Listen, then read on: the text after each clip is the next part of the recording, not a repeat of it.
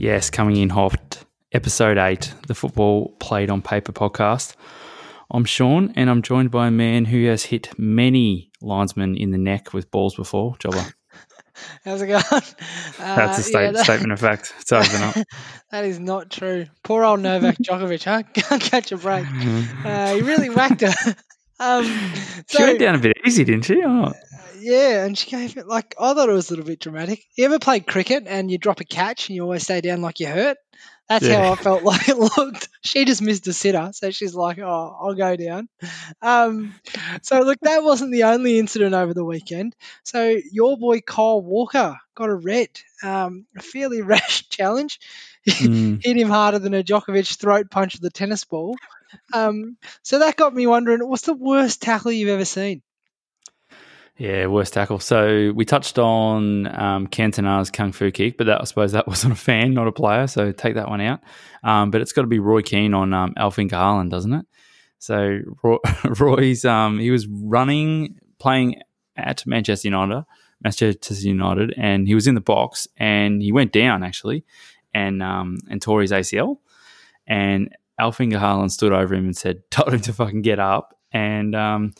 Roy, in all of his wisdom, just put that in the memory bank, and then 2.5 years later, he got him back, didn't he? Went straight over the top of the ball and literally folded him half like a garden chair, and that actually ended Alf-Inge Haaland's career. And then Roy Keane proceeded to stand over top of him and said, "You told me to get up. Now it's your turn. You get up," and he never did. So. Yeah, the king, Roy, for me. What about you, mate? Apart from your own, obviously. So just, you can't keep your just going solid. Back, let's think about what Roy Keane did for a moment. So all that time he gave Alf-Inge Haaland to give us Erling. So I don't know, Roy's kind of a hero in this scenario in my eyes, but I suppose everyone sees it slightly differently. My favourite one, actually, this one takes me right back. So I didn't see it live because I would have been less than 1 year old, but in Italia 90, there was a bloke named Claudio Caniggia who played for Argentina. This is my favourite tackle for a number of reasons. So he was a mercurial winger, as everyone in that Argentina squad in the 90s was, and they were playing Cameroon. And this before... And still is, to be honest. Still is a flying winger somewhere. So he was dribbling along, and this is before Cameroon became everyone's sweethearts in 1994. They were butchers. So Caniggia picked the ball up, and he was sort of trying to run towards goal, and he would have run for 60, 70 yards with the ball. But like every couple of yards, one of the Cameroonians would just absolutely try and lash and hold him. Yeah. And then eventually, I reckon he got about 20 yards from goal, and then the final one came through, and it's just a big body check. And he smashed him. And Caniggia, I still think Caniggia might be down from that challenge. And there was some of those challenges, the lads trying to tackle him ended up horizontal on a couple of challenges. Just flying in. Oh, it just made me laugh how many goes they had at him. That's my personal, it's the worst, but it's my favourite tackle of all time too. Yeah, right. All right. So we might get into the pod, huh? So we got the second half of the Premier League preview. So we did A to L. Now we're doing the second half of L to W. Touch on the Nations League, being rather busy. Transfer chat, everyone's favourite, and then into the mailbag. But you've got some text message items you want to get out of the way with Yaya. Yeah, so I think it would be remiss to not bring this up at some point. So the biggest news in football in the past 2 weeks is Yaya Toure being kicked out of her charity game. So Yaya, they started a WhatsApp group for all you young people out there who don't want your messages being read by the government. So they started a WhatsApp group for the charity game. And apparently Yaya Toure put photos of a professional worker of kind naked in there, and then also offered to bring a number more back to to the rest of the group. And basically he said, I'm bringing this number back. Who else wants one? I can easily top up the numbers. Stood himself down, I think, for other reasons. I think his ankle was playing up, but he didn't feature in the charity game. The other great thing that happened this week is Roberto Mancini. The hard man. Yeah, the hard man. Got a lush head of hair for a hard man too. He accidentally dropped Giorgio Chiellini, so they brought the lineup to him. The assistant coaches brought the lineup to him, and they said, "Look, here's a squad." And he didn't have his glasses on, so a survey started ahead of Chiellini, and then they got to the start of the game, and Mancini's like, "The fuck's going on?" Chiellini's supposed to be out there, and they're like, "Here's the team sheet," and he put his glasses on. He's like, "Oh, I meant to play him." Accidentally dropped him. Yeah, so it's been a big week. That's international management for you, isn't it? Just semi-retirement, just absolutely phoning it in, like no cares in the world. No, it's just a different world. All right, let's get into it then, huh? Shall we dive into the second half of the preview, which first team up, and is it your second team or third team? Liverpool. So coming off a title win for the first time in a long time last year. What are your thoughts on their action or lack of in the transfer window and your perspectives for them for next season? Yeah, so I think their lack of action is justified by, I'm not sure if you remember, in March, they attempted to get the taxpayers to pay their staff wages by furloughing them and asking for the government to dip into the pocket and pay the staff. So I think that might be a factor as to why Liverpool have been so inactive in the transfer market. I'm not sure if it's a question of the funds are available, because you wouldn't want to have a bunch of money pop out of nowhere and say, oh, actually, we're going to spend 30 million on Thiago, when 3 months ago you're asking the taxpayers to foot the bill. So I think that might be a factor in their transfer inactivity. But for this season, I think, they're going to have to go close again, aren't they? They're just so bloody good. They'll be probably first or second. They do need to do something to move the squad around. It looks like they're going to sell off Gini Wijnaldum, which is an interesting move. Yeah, I thought so too. I was a little bit shocked that Barca want to come in and take him, actually. But there you go. I'm not shocked by that. I think he's quality. I think he's probably one of the more underrated footballers in the world, because the stats don't really speak well for him, as in like, not many goals, not many assists. But I think if you're looking at that for Gini Wijnaldum, you're missing the point.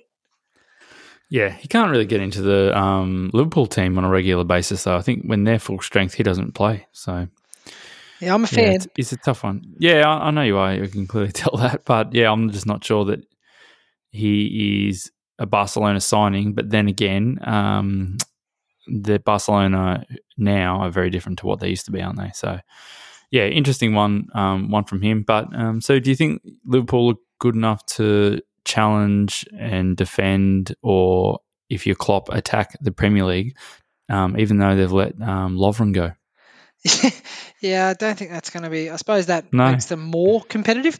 I don't know. I do wonder if they've sort of hit their peak, because they've just been like – unbelievable for the last 2 years. It was 190 something points over the last two seasons. Like that's outrageous. So I wonder if they have hit their peak, and like Klopp's methods would be fairly tiring, I think, if you're a player. So he does need to recycle that squad a little bit. But you think they'd be top two again, wouldn't you? Yeah, you'd have to think so. They'll be in the top couple of teams. I think that's pretty easy to see.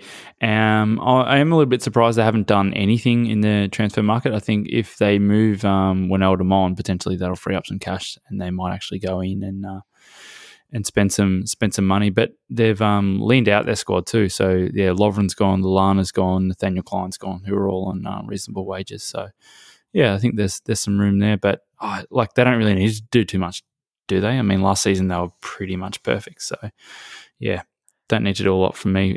Should challenge again. But we might move on to their probably their biggest challenge this season to retain the Premier League, Man City. What are your thoughts on them? They've done some pretty big moves inside the transfer market and almost pulled off the biggest one of all. Yeah, it's little club that could, aren't they? So they've moved quickly. They got Ferran Torres from Valencia very quickly, and then they've needed to shore up that defence, so they brought in Nathan Ake for 41 mil. 41, yeah. So there's a couple of reasonable outs there too, but so Sane leaves for 54.8 to make space for Torres, and then David Silva has left on a free. I think Silva's going to hurt him.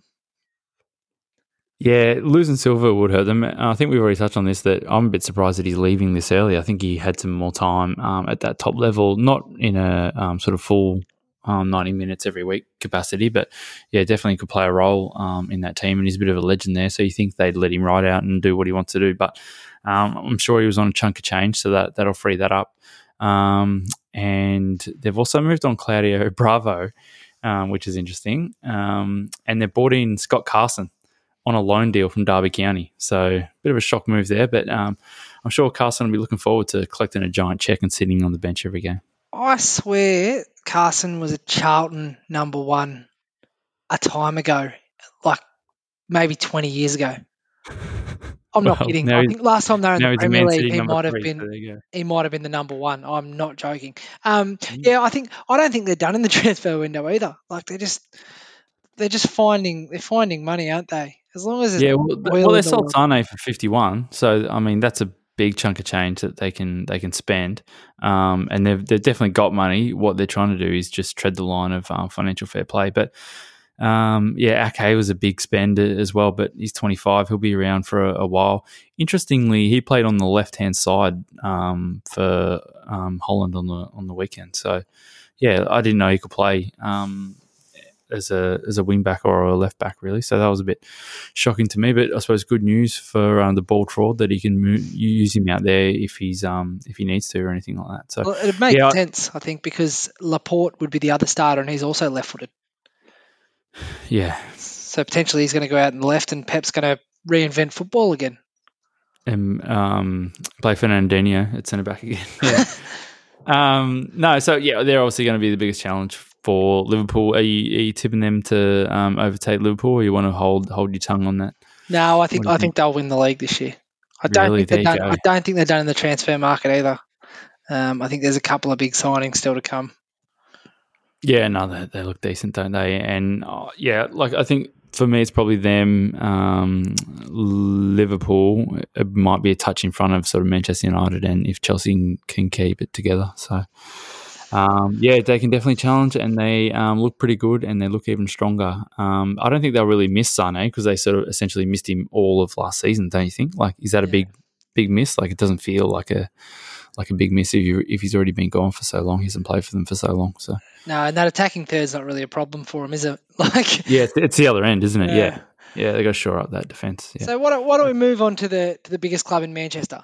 So the mighty Reds. What do you think? I'll try and let you guide this one. I might have a bias. Yeah, you might have a bias. Well, I think they've done rather well, actually, in terms of leaning out their squad. So you look at the outs there. They've officially moved Sanchez on to Inter. Obviously, he was on loan there, but they've converted that to a real deal. So there's a bunch of wages that get freed up. And then other than him, they're just really leaning out your squad. You look at the other people that they've released there, they've all either gone out on loan or they've actually been released for nothing. So, yeah, I think that's good in terms of leading out the squad.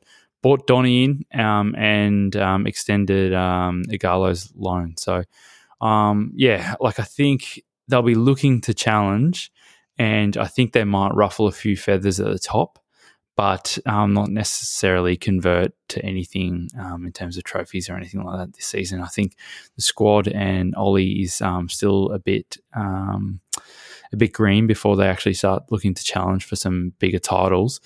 So I think another year and they'll go close, but as I said, I don't think they'll bring anything home. I think that this is sort of a big season for Ollie. He needs to sort of kick on and show that he can challenge, because if he can't and they've spent all this cash, I think it might spell some trouble. But, yeah, I think he's made all the right moves. They've done quite well. What do you think? Are you expecting them to push on from sort of that third, fourth spot, or are they going to bottle it? I think the performances will be slightly more attacking, but I just don't think Donnie's a good player, and I think he'll be great. And I think if the three in the midfield is Fernandez, Donny, and Pogba, that's up there with the best. But that wasn't necessarily where the squad needed strengthening. The left back with Shaw's injury history is an issue, and centre back Lindelof hasn't convinced, and Harry needs someone quicker next to him. So I don't know if the transfer strategy's paid off. And then there was all that talk about Sancho, which has led to nothing. So I think they've got like a week and a bit to bring some more players in if they want to compete with the big boys. Otherwise, I think we're looking at much of muchness and sort of around that third to sixth, seventh range. And I think any time that Ollie loses a couple of games in a row, people are going to be looking at these out-of-work managers like Allegri and Poch and be like, you're on thin ice. But Donnie's a good signing, but I just don't think that shouldn't be the end of what they do in the transfer market, because you look at what Chelsea have done and it's just like that's who you're competing with. So if you want to keep up with the Joneses, not just Phil, then you've got to start going into the market. Yeah, I think they seem like, from reading the papers, they seem like they've got cash to spend still. So they are still putting bids in for players. They just can't convert. So that obviously makes me think that they've got cash ready to spend. All they need to do now is convert it to the deal and get it over the line, and work out who that is. But they're similar to Man City, aren't they, where the problems are down the other end. They don't really need to get any more attacking or have any other weapons. They probably just need to shore some stuff up at the back. Yeah. Speaking of shoring things up at the back, Brucey's boys, eh? Brucey's boys. Hey, when we were talking about it's a couple of weeks ago, when we were talking about the potential ins for Newcastle, gee, it looks different now, doesn't it? Yeah, Mbappe, Neymar, Messi, and now Wrong. You got Fraser on a free, Henrik on a free, and then Gillespie free from Mullerwall. But now Callum Wilson could be on today, so it's not all bad up at Newcastle, is it? And the Longstaffs are back. Yeah, or the Longstaffs signs new deal. I presume they just signed the whole family up on a family deal, family bargain. But yeah, I mean they're just a bit underwhelming, aren't they? They'll be where they finished last year in that lower. Sort of mid-table. I don't think they'll go close to getting relegated. There's too many other weaker teams around them. So they finished 13th last year, and I think they might be at that point or slightly lower this year. I can't really see them shuffling from there. They're obviously not going to spend any type of money compared to the couple of teams we just spoke about, but yeah, their squad, they've leaned it out a bit, haven't they? There's a lot of outs there as well with sort of 10 players going. So, yeah, what are your expectations? For Joelinton stays. Interesting. He stays. And I tell you, he wasn't happy about that. Troy Deeney. He was crack at him, didn't he? Yeah, he was like, he's only scored 3 goals and he's worth 40 mil. I scored 14 and I've got plenty of years left in me. So, he doesn't really need to do a drive-by there of Joelinton, but he did anyway. Clipped him on the way through. So, there you go. Yeah. But what are you thinking for Newcastle? Yeah, I think they'll be down towards a relegation. To be honest, I do like the signing. If they get Callum Wilson over the line, I don't mind that. A bit of a foil for Big Joelinton, because in Mike Ashley's defence, the one time he goes out and spends 40 million, he gets a 6'3" Brazilian that just doesn't work. I think he's broken. So if that was Sports Direct, he'd return him straight away, and he wouldn't get a refund. But no, look, I think they'll struggle again next year. They don't. Well, Brucey did all right last year and kept him up. Improvement on Rafa Benitez, obviously. But I think they'll be thereabouts for relegation. But if things go right for them, you could see how they could just stay up and be relatively comfortable. Like Fraser comes in, Callum Wilson comes in, and maybe 1 or 2 more signings, just tweak things a little bit. And if the Longstaffs can really come on too, then all of a sudden they do start moving into that mid-table range. So yeah, I think anything above relegation is success for them, I think. I'm thinking more of the same for them. Just the same as always, really. Just battling relegation at the start, but then we'll get safe and we'll just completely underwhelm. But Brucey, hey, have a go at him. Still continues to keep a job. Who knew? Sheffield United to another United now. Good season last year, didn't they? They did rather well, especially at the start. Sort of died off at the end, and that's probably due to their thinner squad. They couldn't compete once the games come thick and fast. But 9th last season, what are you expecting from them? I think they're going to go back down the table. I don't think they're going to be as successful as last year. I think sides have cottoned on top. I think they'll be lower, like much lower next year. I actually tipped them to go down last year, so this is me looking silly. But Ramsdale's a good signing from Bournemouth. Decent signing, yeah. Get a keeper in. I think they still need a few more players. Like, you got to keep improving once you get into that Everton's own, or else Everton will pip you for that. But yeah, I'm not overwhelmed with who they've signed. I think Chris Wilder is going in the transfer market again this week to try and pick up a few international players, he calls them. But yeah, I don't. Look at him, he's so continental. You get one of those international ones. You get those European types. Yeah, but look, I think they'll be headed down the ladder a bit. What do you reckon? Yeah. Well, I suppose it's a little bit hard to say as you say they're still sort of not done in the transfer window. So if you're looking at them as they are right now, they might slide, but sort of based on their squad not changing too much, more the teams around them improving and spending some cash and improving their squads. So I think that'll push them to slide, but that's as at now. But if they sign someone or go into the market, I think that they've got room to improve their squad and they can compete to that to keep inside the top half of the table, which they just did last year, finishing 9th. And I think anything above 10th is a good season for Sheffield United, another consolidation year, and they can just keep building steadily. I don't think you want to go too fast and you know, jump into Europe next season. Their squad will be too thin for that. They'll have to make too many additions to have a European campaign if they get that far. But yeah, I think probably more of the same for them, and I hope they do well. I hope they sort of finish in the top half of the table. Southampton.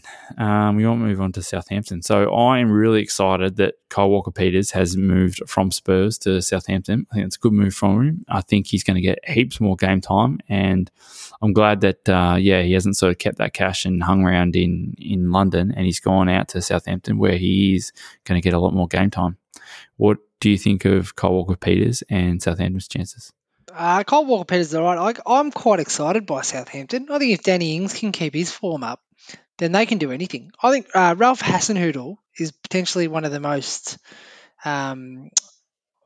most intellectual Premier League managers at present. Just the way he thinks about the game and the way he doesn't play him, I think they could really turn to something great. They've signed Salisu from Valladolid, so that's another attacking type player, and they got Walker-Peters, who's a young Englishman who I think was there on loan last year. And I think they could really do something this year. I think they could be the surprise packet. Really? There you go. A bit of a dark horse, do you think? I think they are. The way they bounced back from that Leicester battering, like you can't get any lower. Yeah. So Ralphie, he almost got the chop after that game, and I think they were struggling for a long time there. But he turned it around really slowly. I feared for his job at the start, but yeah, he sort of got through that, and they've done okay in the end. So they finished 11th last season. What do you think? Do you see them sliding for that, or you see them kicking on into the top half of the table? No, I see them kicking on. So as I said, Salisu's like they're making a statement there, I think, with that sort of sign. So he's 21-year-old centre back, and he's going to come into the side. And they've got Walker-Peters as well. So he's signing young players that he believes will push them onto the next level. I think they will genuinely be the big movers next year. Yeah, I think one of their biggest problems is they rely so much on Danny Ings. I know he's scoring the goals and he's banging them in at the moment, but an injury to him is what I fear would really push him down the table. But just the pressure on that man's shoulders. I mean, he pretty much carries their goal tally, doesn't he? He does so much for him, like talisman for them. But I fear that they're a bit thin up top. So if something happens, the goals will really dry up. But if things turn to shit, you've always got quality of Ward-Prowse's free kicks too. So if you're desperate and you want to park the bus, like he's the best set piece taker. Well, he's one of the best set piece takers in the Premier League. Like, so you can always just go back to that. Yeah, well, I mean, it worked for Stoke and Charlie Adams, so why not Southampton, huh? Yeah. We should do a pod on what Charlie Adam looks like one day. All right, let's spend 20 minutes on his front teeth. Yeah. He looks about 60. All right, so moving on to Tottenham Hotspurs. So they've had a couple of big ins. Matty Doherty from Wolves, Joe Hart, and Højbjerg, who I think could be the signing of the season coming in from Southampton. What do you think of Spurs? Well, do you want to talk everyone through Joe Hart's howler first before we get into it? Oh, he just can't help himself, can he? My God. They had a pre-season game against the recently relegated Watford. New look Watford, actually. A lot of different players in that team. And I can't remember who it was. They had a shot from about three towns across. And I don't know what Joe's doing. Like, he's got the big break. He's back in the game, and he's just throwing him in the back of the net already. Yeah. He's there as a cheerleader. Let's just make that 100% clear. I'm sure Mourinho is fine with that. I like Spurs. I do enjoy watching Spurs all the time. I think when you're watching them, there's always something going on. I think when Poch was running things, they were always a good team aesthetically to watch. And now Jose's in charge. I'm always fascinated tactically about what he does and what he dreams up during the week for the weekend. So I think they're always a good watch, Spurs. I feel as though their days at sort of hanging around that fourth, fifth spot seem to have drifted for me. And I think they'll have a very similar season to last season. And I think I'm going to say they're going to fall from sixth, which is where they were. So, yeah, unless they spend some money, but I don't see that happening. They've got that stadium debt that they're still paying off. So unless that Amazon documentary picks up and you get some revenue out of that, I just can't see them spending any more cash, and therefore I see them staying sort of where they were, being a little bit underwhelming. What do you think? Yeah, well, I think the signing of Matty Doherty's a good one. I alluded to that the other week. I think he's the best right back outside the top few. I'm still surprised with no backup for Harry Kane, but the squad they've got is pretty good. So they really shouldn't be dropping, but you would like to see a couple more signings come in. But I think they'll be third or fourth. I think they'll be all right. I think Jose will make them really. Yep, I think Jose will make them bloody hard to beat. They'll be boring as shit, but like he'll thrive on it. They'll buy in, because you see in the documentary, like Dele Alli's famous, loves being famous, and they're all famous now, but they've all got to buy into Jose's mantra. And I think the club is in a position where they're still a bit starstruck by Jose, because Tottenham, I don't know if you've seen their trophy cabinet, but it's fairly empty. And he's a big manager for them. Yeah, Jose, I imagine, wears his medals around most days. So I think they can buy into what he's trying to do, because no one there is really has really won much. Lloris has got a World Cup, which is fairly impressive, but outside of that, it's pretty, outside the World Cup, outside that little World Cup that he carries around. Yeah. And he's moved on Jan Vertonghen, which was a surprise. Yeah, I think Vertonghen's a big loss for them, actually. I'm not sure why he moved on. Potentially, game time. He fell in love with Eric Dyer, and Vertonghen saw that and thought his game time was going to reduce. But yeah, I was a bit shocked that he went, and that someone else in the Prem didn't come in for him. One of those bigger teams. I mean, you hear this all the time about how there's hardly any good centre halves out there, and all the big clubs are looking to sign centre halves. Well, there's an experienced one right there, in his prime too. So yeah, I was a little bit shocked by that. He's nice and versatile too. Can play on the left, can play on the right, and through the middle. For Belgium, he plays in all different spots. So yeah, I was a little bit shocked by that. He's going to Lisbon to get some sun. Probably go to the beach a bit. He'll be fine. But yeah, he'll be fine. I'm not sure Spurs will. Yeah, without him. I'm going against you here. I reckon they'll be sort of third, fourth, fifth area, competing for the Champions League. Okay. So someone who was in the top couple of spots last season, West Brom. Yeah, that's relegation fodder again, isn't it?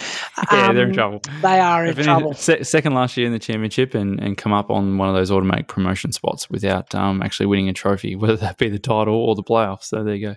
Yeah, the most underwhelming way to go up, I'd say. It is, but Slaven Bilic is a good manager, so I think that'll help them. And they've also secured Diane Garner from West Ham, and Mark Noble spoke out against West Ham about letting this young fella go. So there must be something in it, especially if Mark Noble, who's been around forever, says something complimentary about him. And they've got Mateus Pereira from Sporting Lisbon, so they brought a forward in. I don't know if a forward's what you're looking for, but they've obviously got a plan in mind. But again, I will go back to Bilic is a good manager. So obviously that bodes well for him. But what do you think is going to be the outcome for West Brom? Yeah, they brought in David Button from Brighton as well, which I think is a good signing, and shores up their squad as well. I think they've obviously got some work to do. Anyone who's coming up has got their work to do. I'll be surprised I'll be looking forward, to seeing what type of football they want to play. So do they want to sort of tuck everyone behind the ball and just try and survive, or are they going to go out and play some football? Because they did in the Championship. They were a little bit rock and roll in the Championship.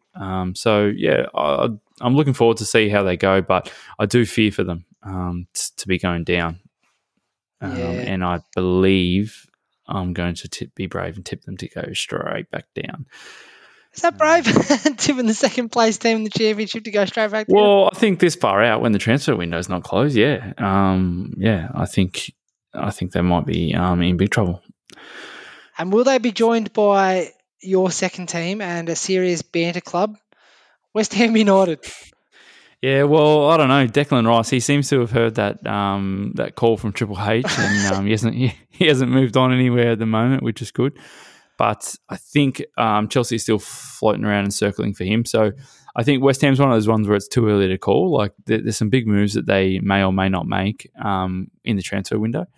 So, I think they're probably one that you probably want to hold off on before and see the window close before you work out what they're doing. But not a lot of ins there and not a lot of outs either. So they've been rather quiet. But I just think, they're just perennial strugglers, aren't they? They just can't work out who they are or what they stand for at the moment. Ever since they moved to their new stadium, they seem to be a bit lost. 16th last year, and, they'll be battling around there again, I think. Yeah, I think the same. They're not going to get – they've just got the weirdest composition of a squad. Mark Noble's like 35 and he's potentially their best player. They signed the likes of Jack Wilshere, who's just cashing a check. I just think this could be the year that West Ham actually go down. I watched a couple of their preseason, like some minutes from the preseason game, and the defending is absolutely comical. They're just such a banter club. They signed that Thomas Tuchek on a deal from Slavia Prague, so I think he's gone out on loan and back and forth between those two clubs since 2018. So they've converted that deal to a full-time deal now. I think they paid 14 million euros for him. So they spent some cash. He's a midfielder and he's done quite well at Prague while he's been out on loan. But interesting to see how they go. And what are you saying? You're saying going down or battling? Jeez, I think they'd be very close to going down. If not, they'll just do it so comically and stupidly. And poor old Moisey. Actually, Moisey might be able to do enough with them, but there's just so many personalities in there and so many players who just seem like they're there because they think they're at a big club, but they're not really. I don't think it's going to be a great year for them. Okay. All right. So we might move on to Portugal then now. Wolves. Jesus Christ. Honestly, they're just signing the whole Portuguese first team, aren't they? They're like Barcelona signing all these Dutch players. They're just signing. If you're Portuguese, Wolves are in for you at the moment, aren't they? Yeah. It's quite exciting from Wolves, isn't it? Portugal's in another golden generation, the biggest one since do you remember Rui Costa and those sorts, Figo, etc.? Yeah, this is Rui what Costa, it reminds me of. Figo, Nunes played up front for them. Yeah, they were awesome.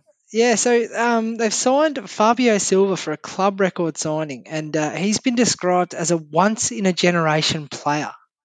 34.5 million record signing. Yeah, and he's only 18. That's a lot of cash, isn't it? But I think if someone comes out of Portugal, you're either going to get yourself a potentially a Cristiano Ronaldo type or a Renato Sanchez type or Ricardo Quaresma on the far side. So he could be... he's played 12 games for Porto. He's got one goal, and they've paid 35 million for him. They must know something. It's a lot of money, but they seem to know what they're doing. I think they haven't got many transfers wrong in the last 2 or 3 years, have they? No. The whole squad just has that European flavour about them, don't they? Yeah, mostly Portuguese, to be 100% honest. But I think Jota, Ramirez, Neto, Silva, all Portuguese. Jimenez gives them that Mexican flavour too, which is nice. But I think they're turning into a very serious football club, And I think they're going to solidify again this year. I think Nuno's one of the best gaffers getting around. Like Raul Jimenez, maybe he's Portuguese too, by the way, Nuno. Yeah. So Raul Jimenez up top, they've kept him, which I think is just as good as signing a new player because like so many clubs were circling for Jimenez. So I think keeping him was a big deal. Bringing in Fabio Silva to back him up, as you said, Jota. Traore's got another year under his belt, and he seems to be a bit of a late maturer, but like he's looking fairly ominous. They've lost Doherty, but I imagine they'll sign some Portuguese wing back to replace him. I think they're just going to push on and on. What do you reckon? Yeah, I think they'll improve their position. I think they'll probably go a little bit deeper in Europe as well. Oh, they can't, can they? They're out. Yeah, they didn't get it done, did they? Are you saying they could win the league? No. I'm saying that I would have liked them to go on a deeper European run, but they're going to miss. They have missed out, aren't they? So they'll be pushing for it again this season. But yeah, I think they'll push on. 7th last year, and I can see them improving that. They've got a really nice squad, and they've got a lot of technicians in there too. So yeah, I'm looking forward to watching them play this season, and I think they will do rather well. Question is, will they finish above Spurs? Yes, they'll finish above Spurs. You don't think so? Oh, jeez. I don't know. Jose's me boy. I'm not going to write him off just yet. Even though you fight him. There you go. He had to go. Okay, well, there it is. That is the EPL preview by team. We are going to do the round one preview later this week, so stay tuned for that, where we'll give our predictions, won't we? We'll lock them away and then open them up at the end of the year and see how wrong you were. All right, let's get on to the biggest league in the world. First of all, with the Nations League, I want to start with a song. Is that song like a poor man's Champions League song? It is. It definitely feels. It definitely feels that way. Yeah, I heard it the other day. Oh, you got it. No, I'm not going to bring it up. But it does. You can see what they were going for, but it didn't quite work out for them, did it? I couldn't see Erling Haaland blasting that in his car around the streets. No, me either. All right, so we might crack on with Germany 1, Spain 1. What are your thoughts? Good. That was a good quality fixture. I think there's a lot of tired players getting around, but Germany were fairly dominant early. As with Spain, they're always going to hold on to the ball, but Germany were like quite obviously man-marking and were quite obviously aware of the threat of Thiago Alcantara, who seems to be the flavour of the month. Oh my God, he's so fucking good. Oh, jeez, you're a fanboy. No, I am. I am a massive fanboy, and he's now officially my favourite player. There's a little clip getting around for the Australian viewers on Opta Sport and everywhere else. Check out YouTube of a couple like his passing compilation for that game. Oh my God, some of the like outside the foot stuff, inside the foot like spinning passes, and yeah, just whipping it into areas, like playing balls to where he wants players to be, and they can move on to it. They can understand what he's trying to do, move the team on. Oh, my God. He just runs the whole pace of the game. The game revolves around him, and he's in the middle just walking around, just choosing whether he wants to speed the game up or slow it down. He is unbelievable. Yeah, he's not pulling his weight defensively. But moving on. No, he is. Oh, my God. He's just a complete player. This is going to be one of those Luka Modric things, isn't it, where he wins the Ballon d'Or when he doesn't deserve it? Oh, he does. He does. Oh my God! What an absolute load. So we've got a Spanish midfielder who can play a lot of passes. Oh, amazing. All right. So Germany were fairly dominant early, but then, as you say, Thiago and the boys started to get on top. They made a bit of a tactical switch, and I do enjoy that. Push the wingers a bit wider, and that tended to stretch the German back three, who are all a big bunch of brutes. So. That changed the game up, and then eventually Spain got their award in the 95th minute. Jose Gaya helped himself to a goal. So, but that was a very, very good game. And if you're a Chelsea fan, get excited. Timo Werner, again, very impressive in patches. If you're a Liverpool fan, fairly deflated because Thiago's going nowhere. But, so fairly excited. So Werner got their first goal, Germany's goal, right? Yeah. Oh, sorry, their only goal, yep. Yep.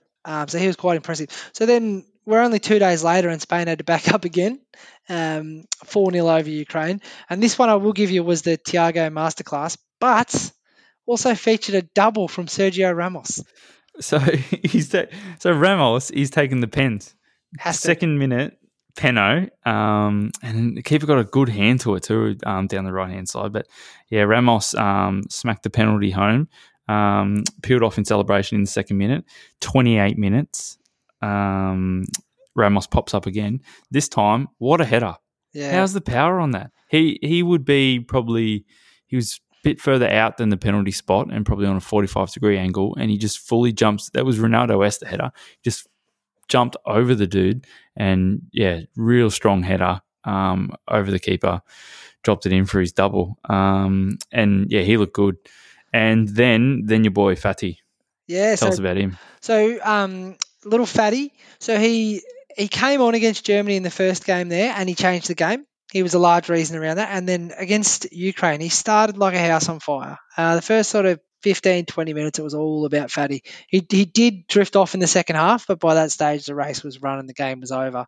But no, look, he was ultra impressive and he's Spain's youngest ever goal scorer, I believe. So if you're a Barcelona fan, maybe Messi's time is up. It's all about Fatty. Yeah, and then Torres got a late one in the 83rd minute to round out a 4-0 drumming of the Ukraine. So Spain move to top of that group. So what? Any other big games you want to cover? Maybe Gibraltar, San Marino? Yeah, no?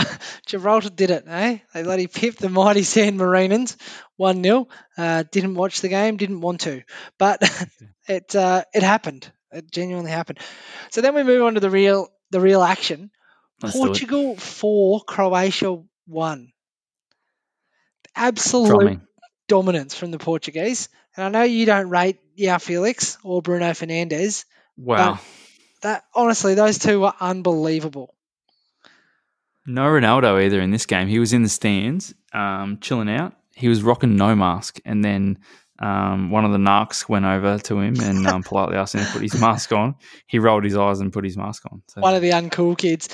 So Portugal didn't need him. They were so dominant. No Luka Modric or Rakitic for Croatia, but 27 shots for the Portuguese to 5. Before they were up 1-0, they'd hit the crossbar and post 3 times. Yeah, so they scored in the 40th minute. Cancelo got the goal. Your boy Jota from Wolves, and then Felix, and then Silva finished it off in the 93rd minute. But, yeah, a real drumming of Croatia. So what does that say? What does that tell you a little bit more about Portugal, or does it tell you a little bit more about Croatia being off the pace? What do you think? I think it's a little bit of both. I think Croatia are coming to the end of a fairly successful period. A lot of those players are getting older, such as Rakitic and Modric. I think Portugal, I know Ronnie's towards the end of his career, but don't be surprised if they can give the next World Cup a real push. Like, as we talked about before, Silva signing at Wolves, obviously a serious footballer. Yeah, Felix seems to be, the shackles are off when he's playing for Portugal compared to a club level. Like, he's a different player. And Bruno Fernandes might be the greatest player of all time. So, you know, I think Portugal are a really good chance to give France a real nudge at the next World Cup. Yeah, I agree. I think, like, their midfield and their forwards are just unbelievable. They just got so much depth. I'm a little bit worried at the back for Portugal if they're going to take that next step and really challenge for a European title or another one, sorry, and the World Cup. But, yeah. But Portugal looked good. I'm disappointed Ronnie wasn't there. I think he could have filled his boots and moved into that 100-plus goal club. But what about Belgium and Denmark? Denmark just a little bit of okay, and Belgium, they didn't really see him in full flight, did they? They probably had another couple of gears to go. They cruised around in third gear to get this done. Yeah, well, Belgium, they did. I think Denmark were all right. Like, they were competitive, but I think there was no doubt about the result. Dries Mertens tucked home a late one from more of that hold-up play from Lukaku in the box. He just looks so good with his back to goal and roll on the defender. So, again, they just tried to bring him down and Mertens tucked it home. No De Bruyne for Belgium and no Eden Hazard. So, Thorgan featured. No one really minded. But without the big boys there, the Belgians were just all right. They didn't do a great deal. Take 2-0. I don't think they take the Nations League that seriously. So let's move on to the country that's invaded over 170 countries. England 1, Iceland 0. Talk me through this absolute shit show. No, well, I feel rather strongly about this game and one of the teams inside this fixture. I know what you're going to say. Hang on. Is it James Ward-Prowse cheating? No. Okay, sorry, go on. I watched the game, got up for it, and early on England scored. Super Harry Kane tuck one in at the back stick. No sniff of offside whatsoever. The goal gets tucked away, and then probably 30 seconds later the referee calls it offside, and there's no VAR or anything. Go to the replay. Harry's onside by about 3 metres, and the guy's got hold of his shirt in front of him. So that was rather confusing. And then we just watched probably another 80 minutes of absolute dredge from the Iceland football team. Disgusting. Honestly, they got no ambition or anything like that. I appreciate that football can be played in a bunch of different ways, and you don't need to kick the ball and have free flowing football and attacking. But they just showed zero ambition completely. Like, they had no ambition to go forward whatsoever. They weren't even tucking in to keep it tight, which is, I know, what they normally do, and then breaking forward with some sort of ambition. They just had absolutely no intention of going forward whatsoever, and I just don't understand what their future philosophy is. Like, if you're going to get beaten all the time, which the likely they are in this, you may as well have a go at trying to play the style of football you want to play, or by trying to nick something. They just showed no ambition whatsoever, and played everyone behind the ball, which meant for a rather dour affair. To be fair to England, they couldn't really break them down. I mean, they created a lot of chances, but nothing really too strong or anything that they could convert. And then, it took a really late penalty from Sterling to get it done. I think it was the 90th minute, and then 93rd minute, Iceland decided to actually play a pass forward, played a long ball forward, and England give away a penalty in the 93rd minute. So then we line up at the 93rd minute ready for this penalty, and, the Iceland lad just absolutely blasts that over, and England win a rather underwhelming game 1-0. But, I'm just so disappointed in Iceland. I just don't see how you can roll out a football team like that with just zero ambition of playing your type of football or even nicking points out of that game. Disappointing. So I suppose the question I have for you is, are you still dirty that Iceland knocked England out of the Euros in 2016? Is that why you're so upset about the performance? Because I thought the Icelandic, the nation of 360,000, I thought they were quite brave. And they're really just to be in the, what are they, Group A? Group A level. Group A, but they were supposed to be relegated, but the reshuffle of the Nations League leaves them in Group A, so they'll get battered every week in there. But which I'm okay with. You get battered, you get battered. I appreciate they're a small country, but at least have a go at something. Like, they're just so. Jeez, if they tuck that Penno home, it's a very different story. It's bloody Euro 2016 all over again. Yeah, well, I'm dirty on that. But can you talk me through the Ward-Prowse cheating comment? So. A football pundit and a friend of the show, hopefully, Roy Keane, called James Ward-Prowse a cheat because he tried to, kicked a penalty spot before they took the penalty, so he's not playing with the turf. Roy Keane said it was blatant cheating. And Roy's normally one who's fairly sort of calm about things, and this time Roy didn't hold back. He said James Ward-Prowse was cheating, and it paid off. Because Pickford was nowhere bloody near it if it had been on target. Well, he didn't need to be. No one would get near that because it went well over the bar. So I think we are done with the Nations League for now, and I'll be saying goodbye to international football, and I'm looking forward to having the Prem back, to be honest. But we might move on to Transfer Chat. Oh, shit, what a week, eh? After all the talk, where is Lionel Messi going? Told you so. I said last week he's not going anywhere. He never was. Tell you what he's going to get in the next couple of weeks, a nice big check for his wages and a nice pay rise too, I'd say. What an absolute shit show for nothing. Yeah, well, so in the end, it was just him kicking up a stink, wasn't it? And I think if you went back on the episodes, I said he'll end up with more money and more power at the club. And sure enough, he's ended up with more money and more power at the club, and he has gone nowhere. But the big question is who they're bringing in and are they moving Suarez on? What are your thoughts on moving Suarez on or keeping him? So rumours are that Luis Suarez is training alone, and I don't think he's bitten anyone this time. I think it's a move by the club to try and get him out. Apparently he's been linked with Juve, but I think his days are numbered. I think he's gone, so they need to bring in a new friend for Messi. But, yeah, I don't like his move to Juve. That doesn't seem to fit for me either. I think because you've got Ronaldo there, you need some. You need some sort of ball players and some legs around him, and Suarez is neither of those things. He's a finisher these days, and so yeah, I'm just not sure how he's going to fit into that team and what you do with the king if Suarez is there. So yeah, I'm not a big fan of that move. Oddly enough, though, they have said goodbye to Rakitic, and what about the fee? So this honestly dumbfounds me. So in 2018, PSG offered Barcelona 90 million for Rakitic. And they said no. 90 million. They're like, nah, we don't want to sell him. So now they've given him a handshake and he's off to Sevilla for 1.5 million. And he took a pay cut. So he has taken a 46% pay cut too. It boggles the mind. Like, honestly, if Messi was kicking up a stink about how the club is run, they've put like a global advertisement as to how stupid they are with this transfer. It's just unbelievable. Yeah.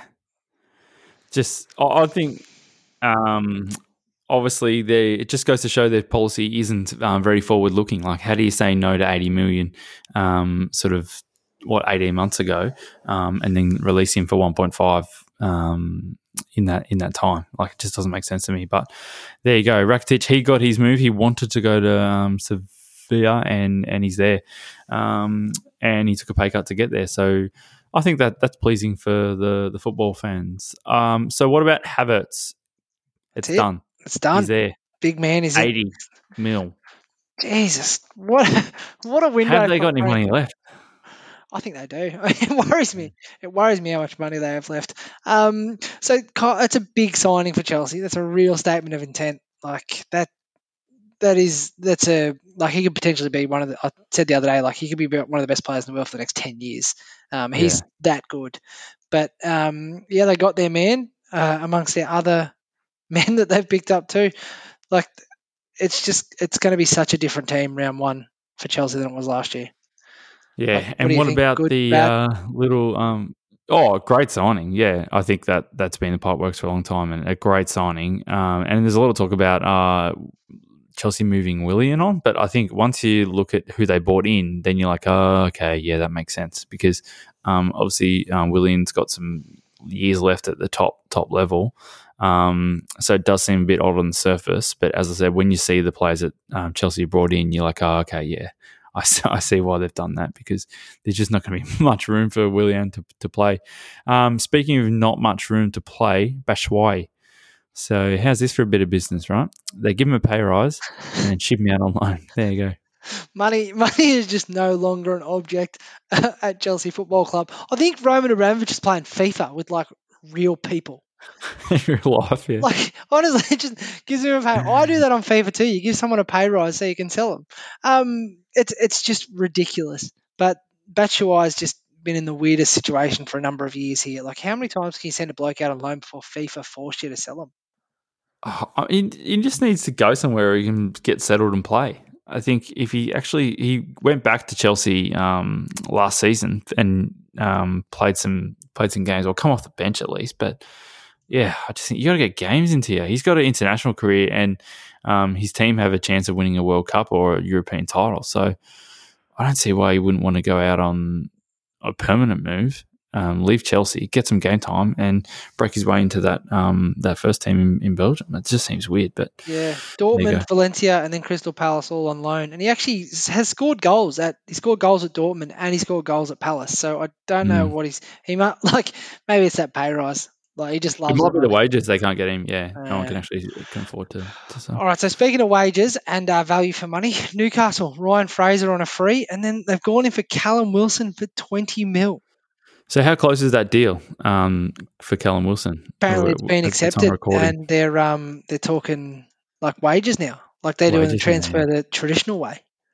No, that's good. I think Callum Wilson, he'll play every game at Newcastle too, which would be good for him and not so good for Joelinton. But yeah, good to see Newcastle throwing some cash around. So what about? Well, we've touched on this already, but what about Wolves? Bit of shrewd business. They're not mucking around. And was it Markel? Markel, yeah, from Lyon. Yeah. So they've brought a bit of experience in, and then they've bought one of the most exciting prospects in Europe in Fabio Silva. So his club record signing, 35 mil. Poor bastard's got to compete with Jimenez, but I think this is a signing that, again, same as Havertz, could be like he could be a player that they build their club around for the next 10 years if the word is to be believed. Yep, and Markel is a signing for now. So I think 31, come in from Lyon. He did quite well in Liga with Lyon. Lyon went rather deep in a Champions League run too. So, yeah, some good signings for Wolves. And I am rather impressed with both of those. And as I said, I think Wolves will push on. What about Liverpool and getting rid of Gigi? Is that happening? Not happening. I don't know. The reporter, he's going. I think it's crazy. I think he's so good. Like, I think he's so underrated, Gini Wijnaldum. Like, even his time. So you think it's crazy? Sorry, you think it's crazy from Liverpool's side to sell him? Well, for 15 mil, he's got 12 months left on his deal. 15 mil just seems very cheap for what I would consider to be one of the premier midfielders in the Premier League. But I suppose if they want to recycle the squad, they have to move someone on, and he's been given the curse.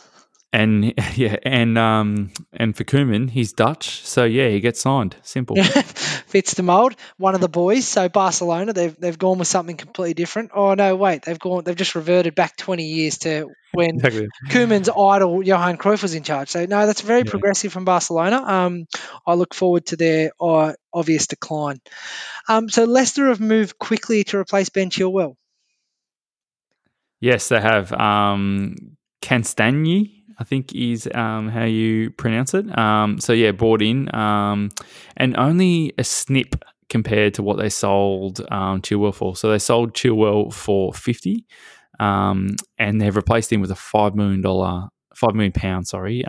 left back.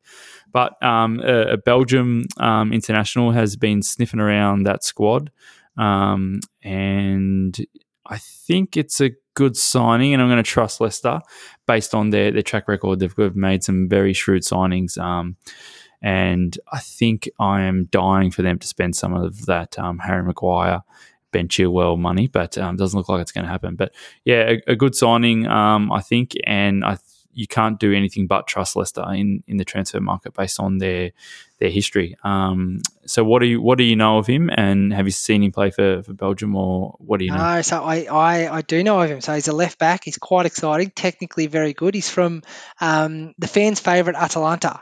So I think if you're getting anyone from Atalanta this summer, you're picking up a very good player. So, yeah, so left back, Belgian international, I think he'll just slot straight in and he'll be very good from the start. He's also quite young too, so expect to see him for a couple of years till someone comes in and Leicester charge him 150 million for him. So, yeah, I think it's a really good signing, and it's just like for like, doesn't interrupt things too much, and he'll be a Belgian international for years to come.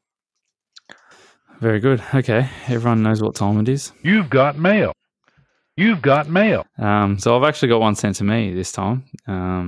It's fallen on my side of the fence. So our social media manager during the week got a quick DM from Messi's agent, and there's a picture of Messi actually sliding into the DMs. Yes, hitting us up on our socials. But, yeah, we got a quick message from Bradley, who says, I hope you don't actually expect people to believe that this is Messi. Emailing you in. So, Bradley, you got us there, mate. Caught our bluff. And Messi did not send us an email. You're spot on. So, I didn't think it'd make it through the spam filter. You made it through. Good on you, Bradley. Anything fall on your side, Job, or you want to hit us with the how they can get in contact with us? No, so if you want to get in touch, that's footballplayedonpaper@gmail.com. If you're listening, Lionel Messi, you can still send the email in, or Brad, either of you two. So, and then Facebook, Football Played on Paper. Instagram is @footballplayedonpaper, and we're on Twitter @footballonpods. Very good. Okay, we're back at the end of the week with round one. I'm buzzing. You buzzing for round one, Job? Yeah, can't wait to see Chelsea's demise. All right. Tune in then. See you guys.